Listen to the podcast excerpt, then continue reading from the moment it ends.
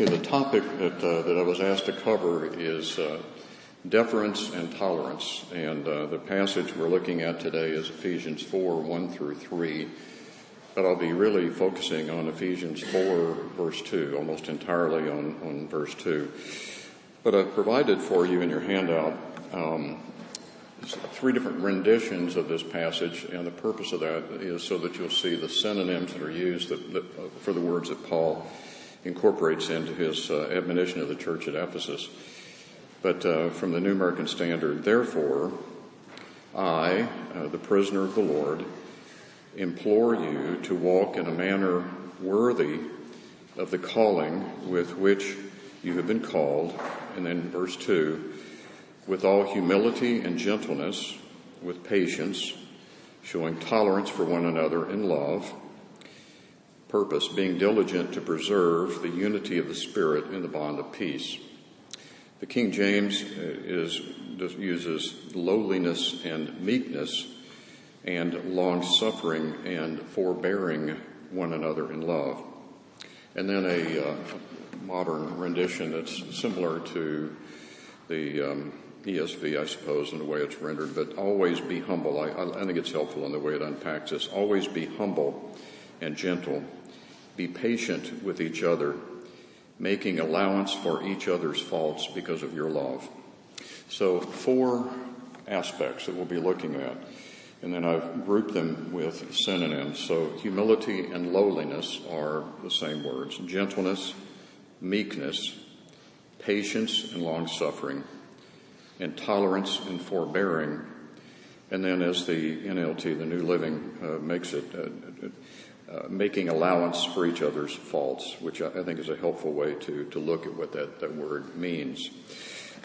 But uh, John Stott, uh, in his treatment of this passage, just a, a brief highlight, he, he's describing the transition that Paul is making in Ephesians, and I'm just trying to give you the, the setting for what's being described here. He says, Now the apostle turns, and this is in chapter 4, from exposition, that would be chapters 1 through 3, to exhortation. He's moving from what God has done, the indicative, to what we must do and be, that's the imperative, from doctrine to duty.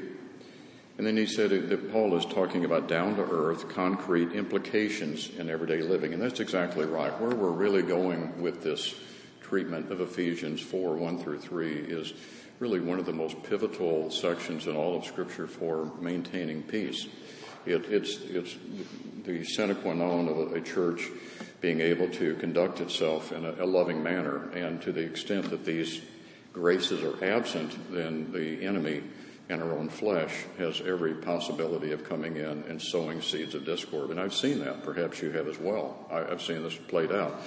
These graces lived out in a church will cause the body to live and to love as we ought to live and to love. And without them, we will not live and love as we are called to, do those things. An overview, and this is from Lig Duncan, um, and I'm just going to fly over this, but I, want you to see the, the general treatment of Ephesians 4, 1 through 3, and then we'll unpack verse 2 in, in great detail. He's talking about the fact that he says, if I were going to describe the two basic ideas that Paul is describing here in Ephesians 4 1 through 3, in this transition in particular, what, is, what he's dealt with before is number one, that God has brought us from being an alienated humanity, spiritually alienated, to being a reconciled humanity. And that's what? That's because of the grace of the Lord Jesus Christ in reconciling us to a holy God. And through his mercy and through the person and work of Jesus Christ, God has reconciled a people to himself who were once enemies, once not a people, once in rebellion, and now friends, now family, now forgiven. From an alienated humanity to a reconciled humanity. So he's dealing with what has gone on beforehand. And, and this actually helps us to understand what Paul is saying as he moves into chapter 4, verses 1 through 3. Then on page 2, he says the second is this. We've come from a fractured humanity to a unified humanity. Whereas once there was great dissension and fracturing and animosity among ourselves as humanity in view of the fall, through Christ, through being united to one common Lord and Savior, we've been brought into a family which is no longer in contention and in a state of fracture, but has been unified, enjoying communion and shared life and fellowship together. And he says two things uh, that what, what's happened is that God has reconciled sinners who did not love him to himself. That's dealing with the spiritual alienation that we had apart from Christ, that God has taken men and women who did not love God and he has reconciled them to himself so that they love God. And secondly, that he has reconciled sinners who did not love each other to themselves. And so you've got this vertical dimension where God has reconciled lost men and women to himself, the vertical dimension, the spiritual dimension, and then it's played out on a horizontal level where the differences between men and women that once were apart from Christ have new hearts, are now joined together in the body of Christ, and they had really nothing in common apart from Christ. But now that they are in Christ, they have everything that matters together, and they love each other. And this is really foundational because he goes on to say, and it says, we are to be a foretaste of, of, the, of the age to come, an outpost of heaven right here in this world. I don't know if you've ever thought about that, but that's exactly right. The, the, the church is to be a, an outpost of heaven right here. And to the extent that we are living out Ephesians 4 1, 2, and 3, notably verse 2, we will be that and we will bring honor to the one who has reconciled us to himself. To the extent that we are not exhibiting that, we will bring dishonor to the very one who has reconciled us to himself. So he goes on to say in these three verses in chapter 4, verses 1 through 3, rich verses indeed, Paul tells us three things. He exhorts us to live out our calling as Christians. Chapter 4, verse 1 I, I exhort you, I implore you to, to walk in a manner worthy of the calling, to love the family of God in Jesus Christ. And that's really, verse 2 is about what does it mean to love the family of God? That's what these four graces that we'll look at, these four virtues deal with. And then the result is to keep the peace in that family. So when you have chapter 4, verse 2 being played out, you will be living in a manner worthy of the calling which you have received, and you will be being diligent to preserve the unity of the Spirit in the bond of peace. It's verse 2, it's those graces, those virtues in verse 2 that make all of this possible. And all of those attributes, all of those graces are empowered by the Holy Spirit. They, we, we are new creations Whereas once we were not capable of doing these things, now not only are we capable, but we are summoned to do each and all of these things.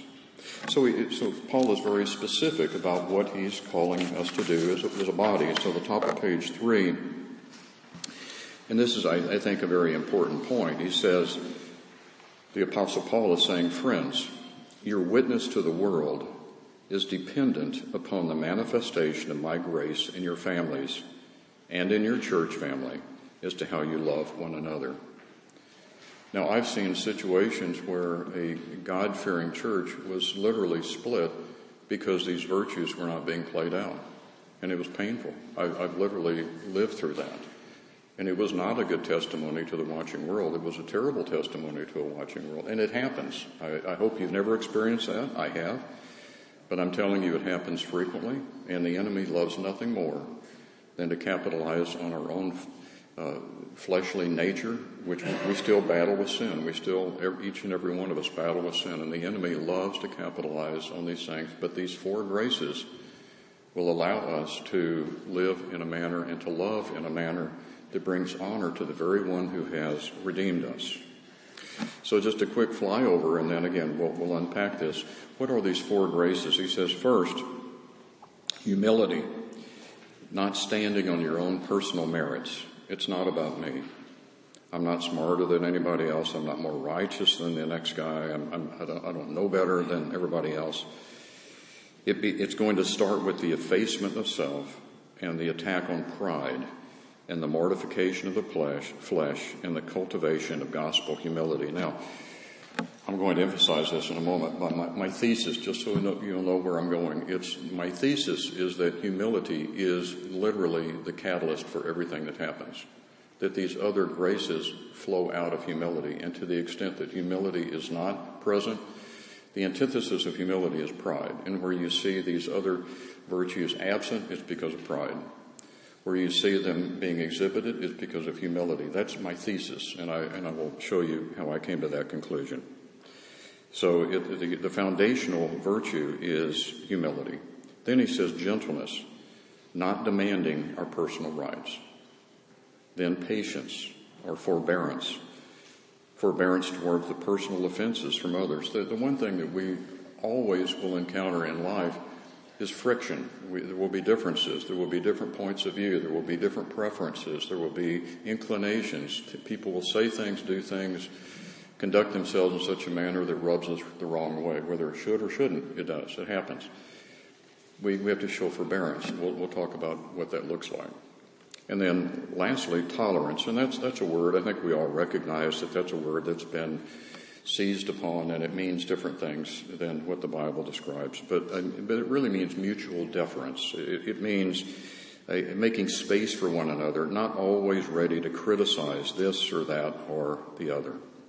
Then at the very bottom of page three, S. Lewis Johnson, and I had the privilege of, of studying under him many years ago. But he makes a point that what's at stake is the, the honor of the head of the body. I, I think we're missing the point if we don't understand that what's really at stake, what's really at issue here is when we live out and we love as we should these virtues, we are honoring the one who has redeemed us, who has purchased us. And the body, it's his bride, it's his body. And to the extent that, that we cultivate and we maintain, we don't create the unity of the Spirit, we are diligent, we're earnest to preserve the unity of the Spirit in the bond of peace. So the problem, on top of page four, is it is possible, and I've, I've seen this, maybe you have as well, it is possible to have rigorous orthodoxy in our understanding of the scriptures and yet be unloving and to be prideful and to lack humility. I, have seen it. I, I, don't know if you've ever exhibited, uh, seen this or not, but there can be a disconnect between our doctrinal profession and our interpersonal practice. So Paul implores us to walk daily, sacrificially, in a manner that's commensurate with our calling. This is my paraphrase of, of what he's saying. Starting with humility and then manifesting these other graces. James Montgomery Boice, I think, made the point, and, and if, if there was anything at risk, I think, in a church like Christ Fellowship and other very doctrinally sound churches, it's the first of these two. Doctrine without practice leads to bitter orthodoxy. It gives correctness of thought without the vital, practical vitality of the life of Christ.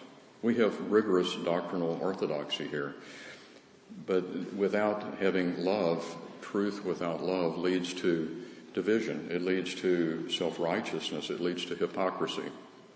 Practice without doctrine, that's really moralism. That's generally what you would find in a church that's focused on pragmatism or social justice or any number of those things. It, it's really, this, this second illustration that Boice points out is, is more what you would find in the pragmatic element of, of, evangelicalism or the liberal element of evangelicalism, not in the doctrinally solid element but practice without doctrine leads to aberrations. That doesn't worry me. But what, what concerns elders like, like us in a church like this is in the first one, doctrine without practice. That's, that's really the, the vulnerability that doctrinally sound churches have. So there's these graces, gentleness or meekness, patience, long suffering, tolerance or forbearance, etc. And then my thesis is that humility is the fountain literally the fountain from which all of these other virtues flow. And the antithesis of that, of course, is pride. So let me unpack that for us. So humility. Humility is rooted in a, an honest self-assessment, an honest biblical self-assessment. Packer, J.I. Packer makes a, a point. He says, your growing desire for God makes you increasingly conscious not so much of where you are in your relationship with Him, with God, as of where as yet you are not. So humility is, is fostered when we recognize, and, and a, a humble person will say, I have so far to go. I have much growth that needs to take place in my life. I'm not content with where I am. I, I see the areas in my life that bring dishonor upon the name of Christ or that really need to, to be growing. And, I, and I, I urge you, Lord, to bring these things about in my life. That's, that's a spirit of humility. And J.C. Ryle said, humility sees more evil in one's own heart than any other in the world. In other words, the finger is not pointing everywhere else. The, the finger is saying, Lord, help me. Help me. I, I want to be the man of God, the woman of God that, that brings honor to you. I, I, yes, I'm concerned about the maturity of my brothers and sisters, but Lord, would you start with me? Would, would you please, God, do a work in my heart so that I'm living the life and I'm loving my brothers and sisters as I should? The transition I want to make here is I now want to support why do I say that humility is really so foundational? And it's because of Philippians 2. This is at the bottom of page 4. In Philippians 2, verses 1 through 8, Paul is dealing with essentially the same issues that he's dealing with in Ephesians 4. And he's dealing with what are the unity factors, the, the, the, points that we have in common as, as a, a, body of believers. And how do we maintain this love? How do we live out this love with each other? And Paul says if there's any encouragement in Christ, and that's if is not, maybe there is, it, it's a certainty, since, you could say, since there is encouragement of Christ, consolation of love, fellowship of the Spirit, affection compassion. I want you to notice in particular as I read this verses 3 and 8, and then the imperative in verse 5. So top of, of page five, Paul, here's the, uh, here's the imperative. In verse one, he's given us the indicative. He's given us the, the, the facts, that, the, what we have in common. Now in verse two, he gives us the imperative. Make my joy complete by being of the same mind, maintaining the same love, united in spirit, intent on one purpose. That's union. That's, that's unity. Then verse three, do nothing from selfishness or empty conceit. But notice, how do we do that? How do we maintain this unity? With humility of mind, regard one another as more important than yourselves. Do not merely look out for your own personal interest, but for the interest of others. And then in verse 5, a very important verse, have this attitude in yourselves, which was also in Christ Jesus. So he's our template. Christ is our model. He's, he's our template. What, what is it about Christ that we are to emulate? And then he tells us, what attitude are we to have? Who, although he existed in the form of God, did not regard equality with God a thing to be grasped, but emptied himself. He didn't empty himself of his divinity. He, he emptied himself of the voluntary exercise of his divine prerogatives. He, he was in complete submission to the Father, taking the form of a bondservant, the humiliation of Christ and being made in the likeness of men, being found in appearance of a man, notice in verse 8, he humbled himself by becoming obedient to the point of death, even death on a cross. What is that one attribute about Christ that Paul identifies as foundational? Humility, self effacement, voluntary submission, complete submission to the will of the Father. So what do we do? We are, according to verse 3, with humility of mind to regard one another as more important than ourselves. In verse 5, we are to have this attitude in ourselves which was in Christ Jesus. And what attitude is that? It is he humbled himself by becoming obedient to the point of death, even death on a cross. Spurgeon said, if you're not humbled in the presence of Jesus, you don't know him. And the point that he's making is, uh, is down uh, at, at, the very bottom of this, this excerpt. A realization of Christ's amazing love has a greater tendency to humble us than even a consciousness of our own guilt. What he's saying is that it, there, there, are any number of things that if, once we understand them and embrace them will cause us to be humbled. One of them is to look at our own guilt, our own transgressions before a holy God. But he says, an even more powerful factor that will humble our hearts is what has Jesus done for us? He's given himself for us. And, and, this whole paragraph deals with the sufferings of Christ. I'll let you read this uh, later when, when, you have a moment. But I want you to read all of this. But, but he, he's dealing with the sufferings of Christ on our behalf. But Spurgeon says a realization of Christ's amazing love has a greater tendency to humble us than even a consciousness of our own guilt. Pride cannot live beneath the cross. Let us sit there and learn our lesson, and then let us rise and carry it into practice. There's a book by Dane Ortlund that came out recently, and it's it's a wonderful book. It's um, it was actually highly recommended by the, the man that mentored Jeff as, as his counseling mentor, Randy Patten. Uh, but um, uh, it, it's it's it's an excellent book called uh, Gentle, uh, Meek and Lowly. And, uh, and the point that's being made, the thesis of the book, is he goes to the works by the Puritan Thomas Goodwin. Thomas Goodwin wrote a book in the 17th century called The Heart of Christ. And the, the premise of the book is that what you see in the heart of Christ on earth is precisely the heart of Christ in heaven. He hasn't changed. And when you see what the heart of Christ is like in the Gospels, that's what the heart of Christ is like on our behalf even now as he intercedes for us, as he is our advocate in heaven. He hasn't changed. He's the same person, so to speak, in heaven as he was on earth. His heart has not changed. And what's interesting, Dane Ortlund makes the point that in all the Gospels, you've got close to 90 chapters, there's only one section where Jesus says, This is my heart. And it's in Matthew 11, verse 29, that, that I have a heart that is humble and lowly, is gentle and lowly. And Matthew 11 says this Come to me, all you who are weary and heavy laden, and I will give you rest. Take my yoke upon you. In other words, saddle yourself right next to me. Be in submission to me. Let me guide you. Let me direct you. Submit yourself fully to me. That's what it means to take my yoke upon you. Submit yourself to me and learn from me. What, what do we learn from Jesus as we submit to him? He says, I am gent- gentle and humble in heart. That's, that's his heart, gentle and humble in heart. And you will find rest for your souls. For my yoke is easy, my burden is light. What, what is it about Jesus? That, this is what I, the point that I was making. If, if we want to have the same attitude in ourselves, which was also in Christ Jesus, Philippians 2, it, it, Paul tells us there that Jesus humbled himself by becoming obedient to the point of death, even death on a cross. And then in Jesus' own words, he says, My heart is humble and lowly. Come and learn from me. Take my yoke upon you and learn from me. The next page, page six, uh, the King James, this is the, the language from which that book was taken. I am meek and lowly in heart. John Calvin said, said this. He said, in the maxims of the law. What does the law show us? The, the law of God shows us that God is seen as the rewarder of perfect righteousness. We have none of our own. We, you realize that, that none of us have righteousness. Only Christ has righteousness and the avenger of sin, that he, he, has, he, he judges perfectly.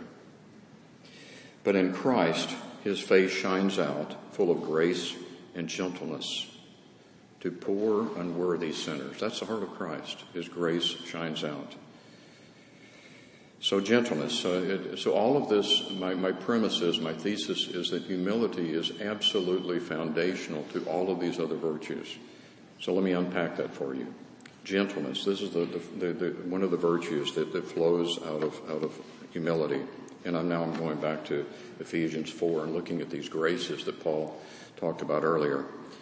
Jerry Bridges says this about the essence of gentleness. Both gentleness and meekness are born of power and not of weakness. That is so antithetical to our culture. That is so antithetical to what our culture rewards and, and would have us to do. Meekness is born of power uh, uh, and not weakness. We, we tend to think of meekness as, as something that is to be avoided. We, we tend to think of gentleness as something that is, that is inferior. Um, but a Christian is to be gentle and meek because those are godlike virtues. This is what Bridges says. It takes strength, God's strength, to be truly gentle.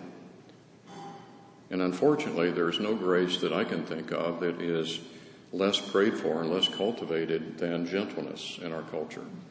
Well, why, do, why do we say that it takes power and not weakness to be gentle? Because gentleness means it, it is a patient submissiveness to offense. It is free from malice, and it is free from a desire for revenge. Meekness demonstrates controlled strength. the ability to bear reproaches and slights without bitterness and resentment, the ability to provide a soothing influence on someone who is in a state of anger, bitterness, and resentment against life. Gentleness reflects an obedient submissiveness to God and His will. This, this is when, when Jesus did not speak out when he was being tortured. He was in perfect submission to the Father. He spoke not a word. The, the suffering servant, we, we saw that earlier when we looked at Isaiah 53. Perfect submission. He didn't retaliate. He didn't rebel. He came to do the will of the Father in perfect submission. That takes incredible strength to do that. That's the heart of Christ. Top of page seven, gentleness is the opposite of arrogance.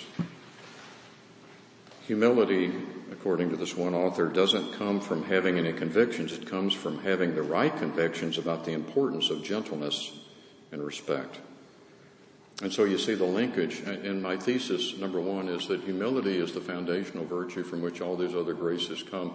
My subsidiary thesis to that is that all of these are very much interrelated. They all overlap. They're, they're very much in linkage with each other. When we look at gentleness, we've got to be thinking humility at the same time.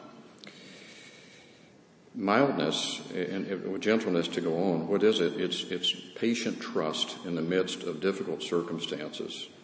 And one person described it this way it's the quality of a man whose anger is so controlled that he's always angry at the right time and never at the wrong time. It describes the man who is never angry at any personal wrong he may receive, but who is capable of righteous anger when he sees others wronged.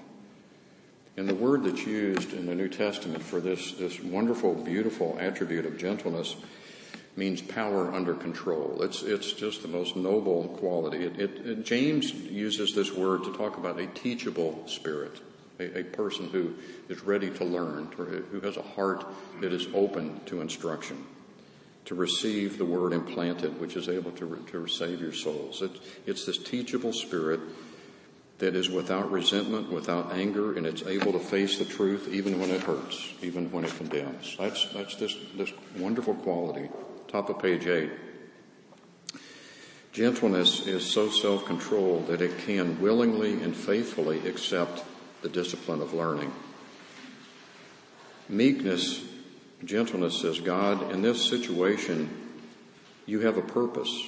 You're in control, sovereign, and ruling over all. It recognizes that God is God. It recognizes the sovereignty of God, the goodness of God, the providence of God. It recognizes that when we are facing wrong accusations, when we are being harassed, when we're being persecuted, that God is every bit as much on the throne now as he was before. And, and so we're, we're, we're, realizing that God, you're in control. You're, you're, you're, you own this situation. You have a purpose. You, you, you're sovereign. You rule over all. Meekness is seeing everything as coming from God and accepting it without murmuring, without disputing, patiently submitting to offenses without any desire for revenge or retribution. If that sounds humanly impossible, it's because it is. It's a grace from from, from God Himself. It is, it is, is a godly attribute. It is a, a quality that in its real perfection only comes from God. The second attribute, and, and I'm just unpacking Ephesians 4 verse 2. I'm just unpacking these words for you in this little verse that talks about what it is that keeps unity in the body. And I hope as I'm unpacking this that you're saying, if this really gets played out on the battlefield of the, of the church, we are really going to love each other. We are really going to live well with each other. We're really going to honor Jesus Christ. Because it will. These qualities, when they're played out on, on, on the, the, the playing field of the local church, I guarantee will preserve unity in the bond of peace. Patience. John Chrysostom, the, the, one of the, the, the foremost church fathers, says, Patience is the grace of a man who could revenge himself but chooses not to. And it's rooted in humility, like every other virtue that we're looking at. It's rooted in humility. Al Mohler said, the Christian virtue of patience is rooted in our knowledge of ourselves as redeemed sinners. It's who we are, knowing our own frailty and all too aware of our own faults. We must deal with other Christians out of humility rather than pride. Do you see the linkage between humility and these attributes? They, they are so tightly knit together. Humility is really the fountain, and all of these things flow from this. Voddie Baucham says that a selfless man will be characterized by patience, restraint, and an eagerness to do what is best for the object of his affections.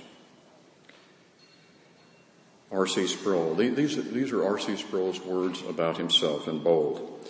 I cannot fathom how a holy God has been able to put up with me, marring his creature, creation to the degree I have for 65 years.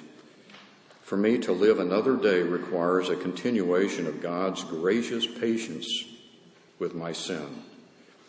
It becomes even more difficult to fathom when we see a sinless being being, being more patient with sinful beings than sinful beings are with each other. I don't know about you, but I, I, I hurt when I was writing this. I, every time I would copy and paste this, uh, it, it, it really it, it hurt because I'm, I'm, i find myself under conviction even now as, as I read this to you. I fall so far short of these things. But it's what we have to know. It's what we have to do. It's the kind of people that God has designed us to be. And God Himself, top of page nine, is the, the paramount example of patience.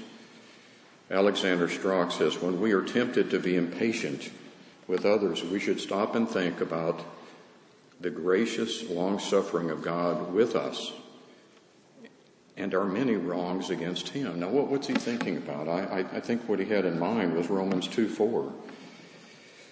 Do you think lightly of the riches of God's kindness and tolerance and patience, not knowing that the kindness of God leads you to repentance? Think of the forbearance, the patience of God with us when he could have judged us right on the spot and should have.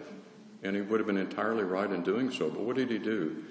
He kept us alive long enough so that we, the Holy Spirit would bring us to a point of repentance so that we might be born again and redeemed and purchased by the blood of Jesus Christ. And He didn't just summarily destroy us and judge us. He didn't. His patience is designed to bring us to a point of repentance. The, new, the NLT says, Don't you see how wonderfully kind, tolerant, and patient God is with you? Does this mean nothing to you? Can't you see that His kindness is intended to turn you from your sin? That's exactly what Paul is saying in Romans 2, verse 4. Don't you see this? That, that His patience, His kindness is to turn us from our sin. So Jerry Bridges said the fruit of patience in all of its aspects, long suffering, forbearance, endurance, and perseverance, is a fruit that is intimately associated with our devotion to God. All character traits of godliness grow out of and have their foundation in our devotion to God, but the fruit of patience grows out of that relationship in a particular way. Patience does not ignore the provocations of others, just like God did not ignore our provocations. It simply seeks to respond to them in a godly manner, in a controlled manner. Top of page 10. A.B. Simpson we, we are in the laboratory of life, of sanctification, and, and A.B. Simpson said this Beloved, have you ever thought that someday you will not have anything to try you or anyone to vex you again? There will be no opportunity in heaven to learn or to show the spirit of patience, forbearance, and long suffering. If you were to practice these things, it must be now. This is our opportunity here in the laboratory of life and in this world to live out these things. Because when we're in heaven, guess what? We won't be frustrated. We won't be difficult. There won't be any difficult people to deal with. But now God has given us the opportunity to live for Him by His grace and by His power to grow in all of these things. Tolerance, this fourth aspect. Randy Alcorn said, truth without grace denigrates into judgmental legalism. Grace without truth degenerates, pardon me, into deceitful tolerance. And I think you get the essence of what he's saying. What is the, the aspect? We, we all know what this culture means by, by tolerance, but what, what does the scripture mean by, by tolerance? What's being described? And Uh, one author, Richard Hollerman, has said this. It, it, it's a tolerance. Uh, it's akin to patience. It's certainly, and again, these they're so tightly related to each other. It, it's it's a tolerance for allowable differences. Allowable differences. And some differences must be worked out to foster true unity. Not, not every difference is a, a line in the sand that has to be drawn. There are some, there are doctrinal points that are worth drawing a line in the sand about. Preferences, inclinations, um, the, the, the, I wishes of this life are, are not the, the points at which we, we need to separate from each other and to divide ourselves from each other and to be difficult with each other. We need to exercise patience, tolerance, gentleness, and it shows up altogether in this time. But he, he goes on to say that, that there must not be divisions. Uh, in regard to non essentials, believers are to bear with one another and be tolerant of others. Uh, next page, page 11. Um, in the middle of the page, Larry Richards says this It's helpful to remember that while our brothers and sisters may be flawed, and I would say, guess what? They are flawed. I am. And I am flawed as well. That the gracious, loving way with which God puts up with our faults is the model for the way we are to treat others. There must be a tolerance of legitimate differences and growth towards maturity, while an intolerance of known, willful, deliberate, unrepentant sin. The point he's making is that tolerance does not mean that we, we, we are, are patient uh, and, and, accepting of impurity in the church. That is not the case at all. It, it, it, the Reformation said there were three marks of a pure church. One of a, a true church. One is the, the, pure preaching of the word. The second is the the, uh, the, right observance of the sacraments, the ordinances, and the third is is the the right observance of church discipline. Those are the three marks of a, of a true church. And so tolerance does not mean that, that we uh, are willing to succumb to impurity or doctrinal aberrations or, or divisiveness or uh, schismatic people.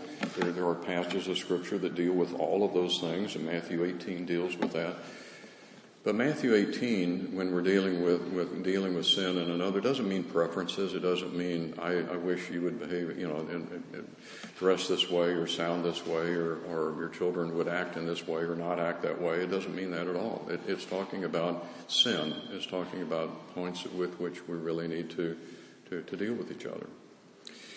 I'm not going to go through this right now, but Alexander Strauch has uh, given basic principles for dealing with conflict uh, confronting and rebuking in love. And it's, it's very helpful. I'll, I'll let you look at this uh, in, at your own. I was reminded, top of page 12, when we talk about how we deal with differences, you know the names George Whitefield and Charles Wesley. You know those names. And you know that one of them was a rigorous Calvinist and one of them is what we would call an Arminian today. And you know that Whitefield and Wesley had differences, significant differences, right? Did they love each other? Yes, they loved each other. Did they differ with each other? Yes, they absolutely did differ with each other. But George Whitefield um, was asked if he would see Wesley in heaven. And Whitefield replied, I fear not, for he will be so near the eternal throne, and we at such a distance, we shall hardly get sight of him. Get sight of him. Now that's a Calvinist referring to his Arminian brother, and he, I, I, mean a brother. I, I, he, they did. They had really strong differences and appropriate differences doctrinally, but they didn't hate each other. They they they, they loved each other biblically in a, in a Christian way, and they would take issue with each other uh, in strident ways doctrinally, but Whitefield saw Wesley as a dear brother in Christ who, who was serving the Lord with all his vigor, and, and but he, he, disagreed with him, but he didn't hate him, and he, he didn't try to subvert him, he, he didn't try to undermine him. He, he, he, he expressed his differences, and he said, "You know what? This is a brother who's going to be in heaven right along with me." So what I want to do in the time that remains is I'm going to have to, to kind of fly through this, but I want to give you two case studies on what it means to show humility and to avoid division and foster unity. And I'm going to, I've got a negative study and a positive study. And the reason I'm using a negative and a positive study is I'm reminded Joel Beeke uses the term reformed experiential preaching, and he says one of the aspects that is pivotal in reformed experiential preaching is um, being realistic and idealistic. Realistic means these are the way things actually happen. And idealistic is this is the way it's supposed to be. And you, you have to be able to deal with both. It's one thing to, to simply say this is the way things are supposed to go and never realize, you know, none of us are going to do that. You realize all of us are going to fall short. So, so good preaching needs to, and good teaching needs to recognize how do we deal with failure? How do we deal with sin? How do we deal when we, when we need to correct ourselves? So I've got a negative and a positive example, but the negative example is uh, in 1 Kings 11. And I'm going to hit the high points, and I don't have time to unpack all of this, so bear with me. Go back and look at these passages, but I'm going to break it into bullet points. This is a case where Solomon's son Rehoboam showed real harshness and had an opportunity to create unity when there was division and failed miserably. What's interesting is his own father in Proverbs 15 had said, a gentle answer turns away wrath but a harsh word stirs up anger. The tongue of the wise makes knowledge acceptable, but the mouth of fools spouts folly. A soothing tongue is a tree of life, but perversion in it crushes the spirit. A fool rejects his father's discipline, but he who regards reproof is sensible. There was a transition of kingship. Solomon died, and his son Rehoboam was to be the ruler. Okay? 1 Kings 11, 43. Jeroboam had been a servant of Solomon, and he was a very talented man. And Jeroboam was taken aside by the prophet Ahijah, and Ahijah said, I've got a garment. He ripped this garment into 12 pieces, and he says, You take 10 of them, because I'm going to rip the kingdom out of Solomon's hand, and I'm going to give you 10 pieces because of the apostasy in Solomon's leadership, because of the intermarriages and the false worship. I'm going to rip 10 of the tribes out of his hand and I'm going to give them to you. And Jeroboam took that to heart and Solomon became aware of it and Solomon um, had a hit order out on Jeroboam and Jeroboam fled to Egypt because he, he because Solomon was going to was going to take his life. So Jeroboam fled to Egypt and then Jeroboam when he discovered that Solomon had died came back and he went to Rehoboam and he said in essence your father was really harsh. Your father was really difficult, and he put heavy burdens on us. Work with us, and we will be your servants forever. Literally, that's what he said. Let's make amends. Don't be as harsh as your dad, and exercise some patience with us. Don't impose the same heavy burdens on us that your father did, and, and we'll, we'll submit to you. Jeroboam said, Give me three days. And, and so he said, I'll, I'll, come back to me and I'll give you your, your answer. And Jeroboam was in, uh, Rehoboam was in um, Shechem at the time. So Rehoboam talked to the older guys and they said, you know, that makes a lot of sense. Uh, you have an opportunity to be a fence mender here. You have an opportunity to, to create unity and to show patience. And, and you should do that. You should work with them. And Rehoboam rejected that leader, that, that council, and he talked with all the young guys that had grown up with him, and they said, no, no, what, what you need to do is man up and say, you know what, my dad was tough, but you haven't seen anything yet. That's, that's a paraphrase, but it's pretty close. Uh, Solomon imposed a heavy burden. It's going to get worse with us. So, Rehoboam uh, comes back to, uh, Jeroboam, and, Jeroboam says, Okay, what's your answer? And, and Rehoboam gives him an incredibly harsh answer. I'm at the top of page 13. And what's interesting about this is uh, this is the second bullet point. He forsakes the advice of the elders and he declares a message of harshness. Now, as an aside, I've got to be honest with the text. All of this was under the rule of God. God had already ordained that 10 of the 12 tribes was going to, to go uh, in a different direction. That does not mean that Rehoboam's behavior was, was godly. It was, it was not godly.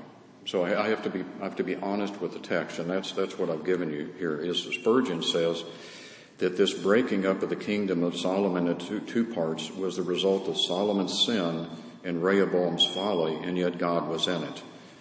God had nothing to do with the sin or the folly. So what I'm describing for you are, is the wreckage that came from a harsh uh, answer, a, a really difficult answer without any humility at all, and it created enormous division that lasted for 400 years. So, humanly speaking, what you're seeing is the impact of a lack of humility. Was it under God's providence? Absolutely, it was. The result was the kingdom was divided. You had the united kingdom, and now you've got the divided kingdom, and, and it was divided in 1 Kings 12. And one commentator says, with a dozen rash words, Rehoboam, the bungling dictator, opened the door for 400 years of strife, weakness, and eventually the destruction of the entire nation. And Rehoboam tried to reunify all of the nations by force. That's a negative example. That's, that does not show humility, gentleness, patience, tolerance. Positive example.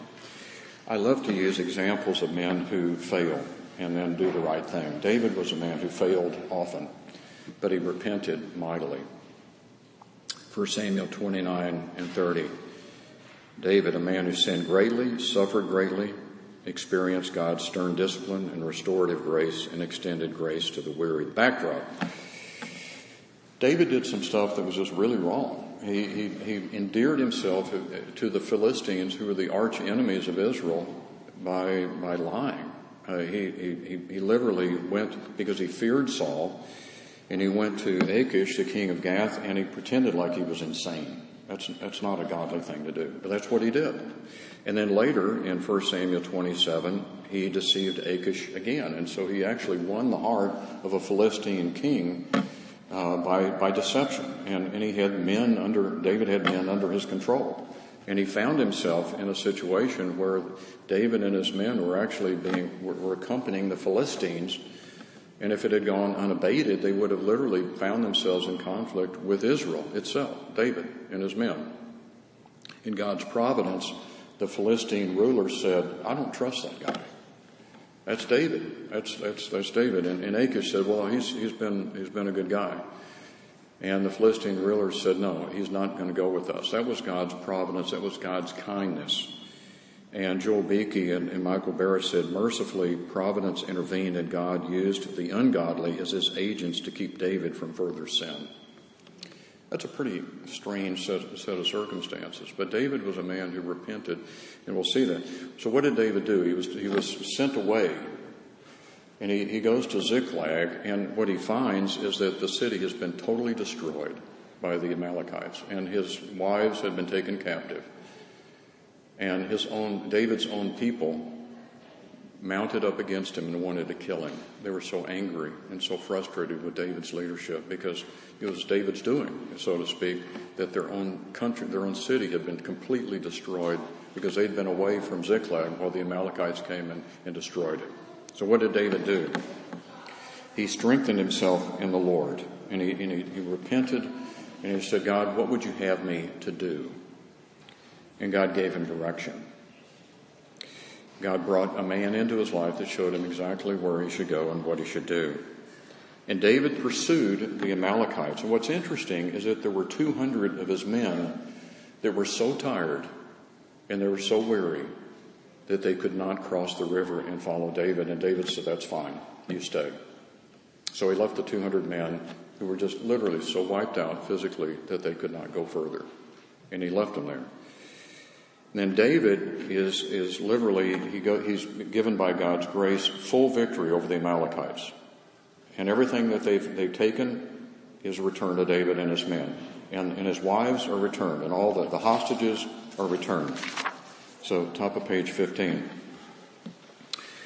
What happened then was that so all of David's men, after they got all of the booty that they had recovered and all of the stuff that the, the Amalekites, they, they had completely laid waste to the Amalekites, then the 400 men that, that had gone with David said, you know what, this is really good stuff. We're going to keep all the booty.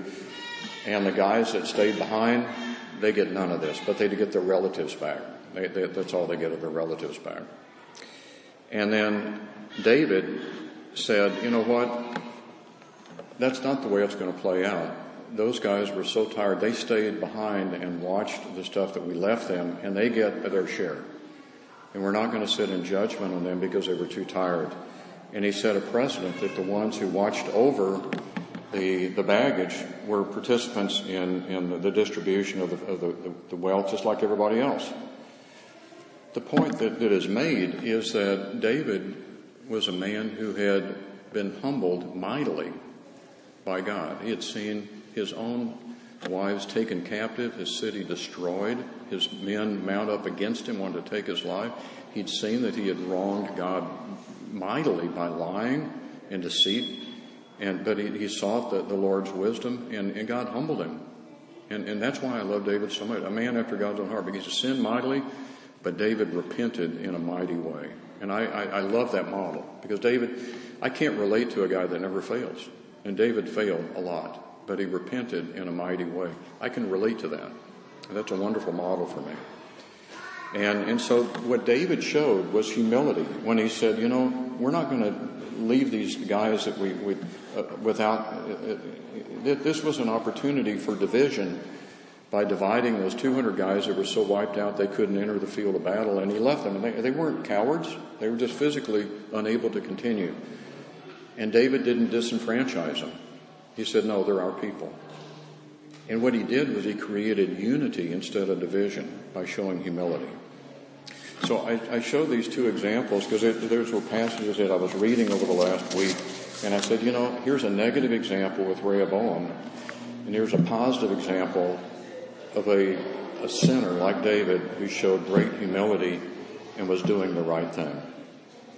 So how do we preserve unity in the body? And, and we do it with humility. And humility gives rise to gentleness. It gives rise to patience. It gives rise to tolerance.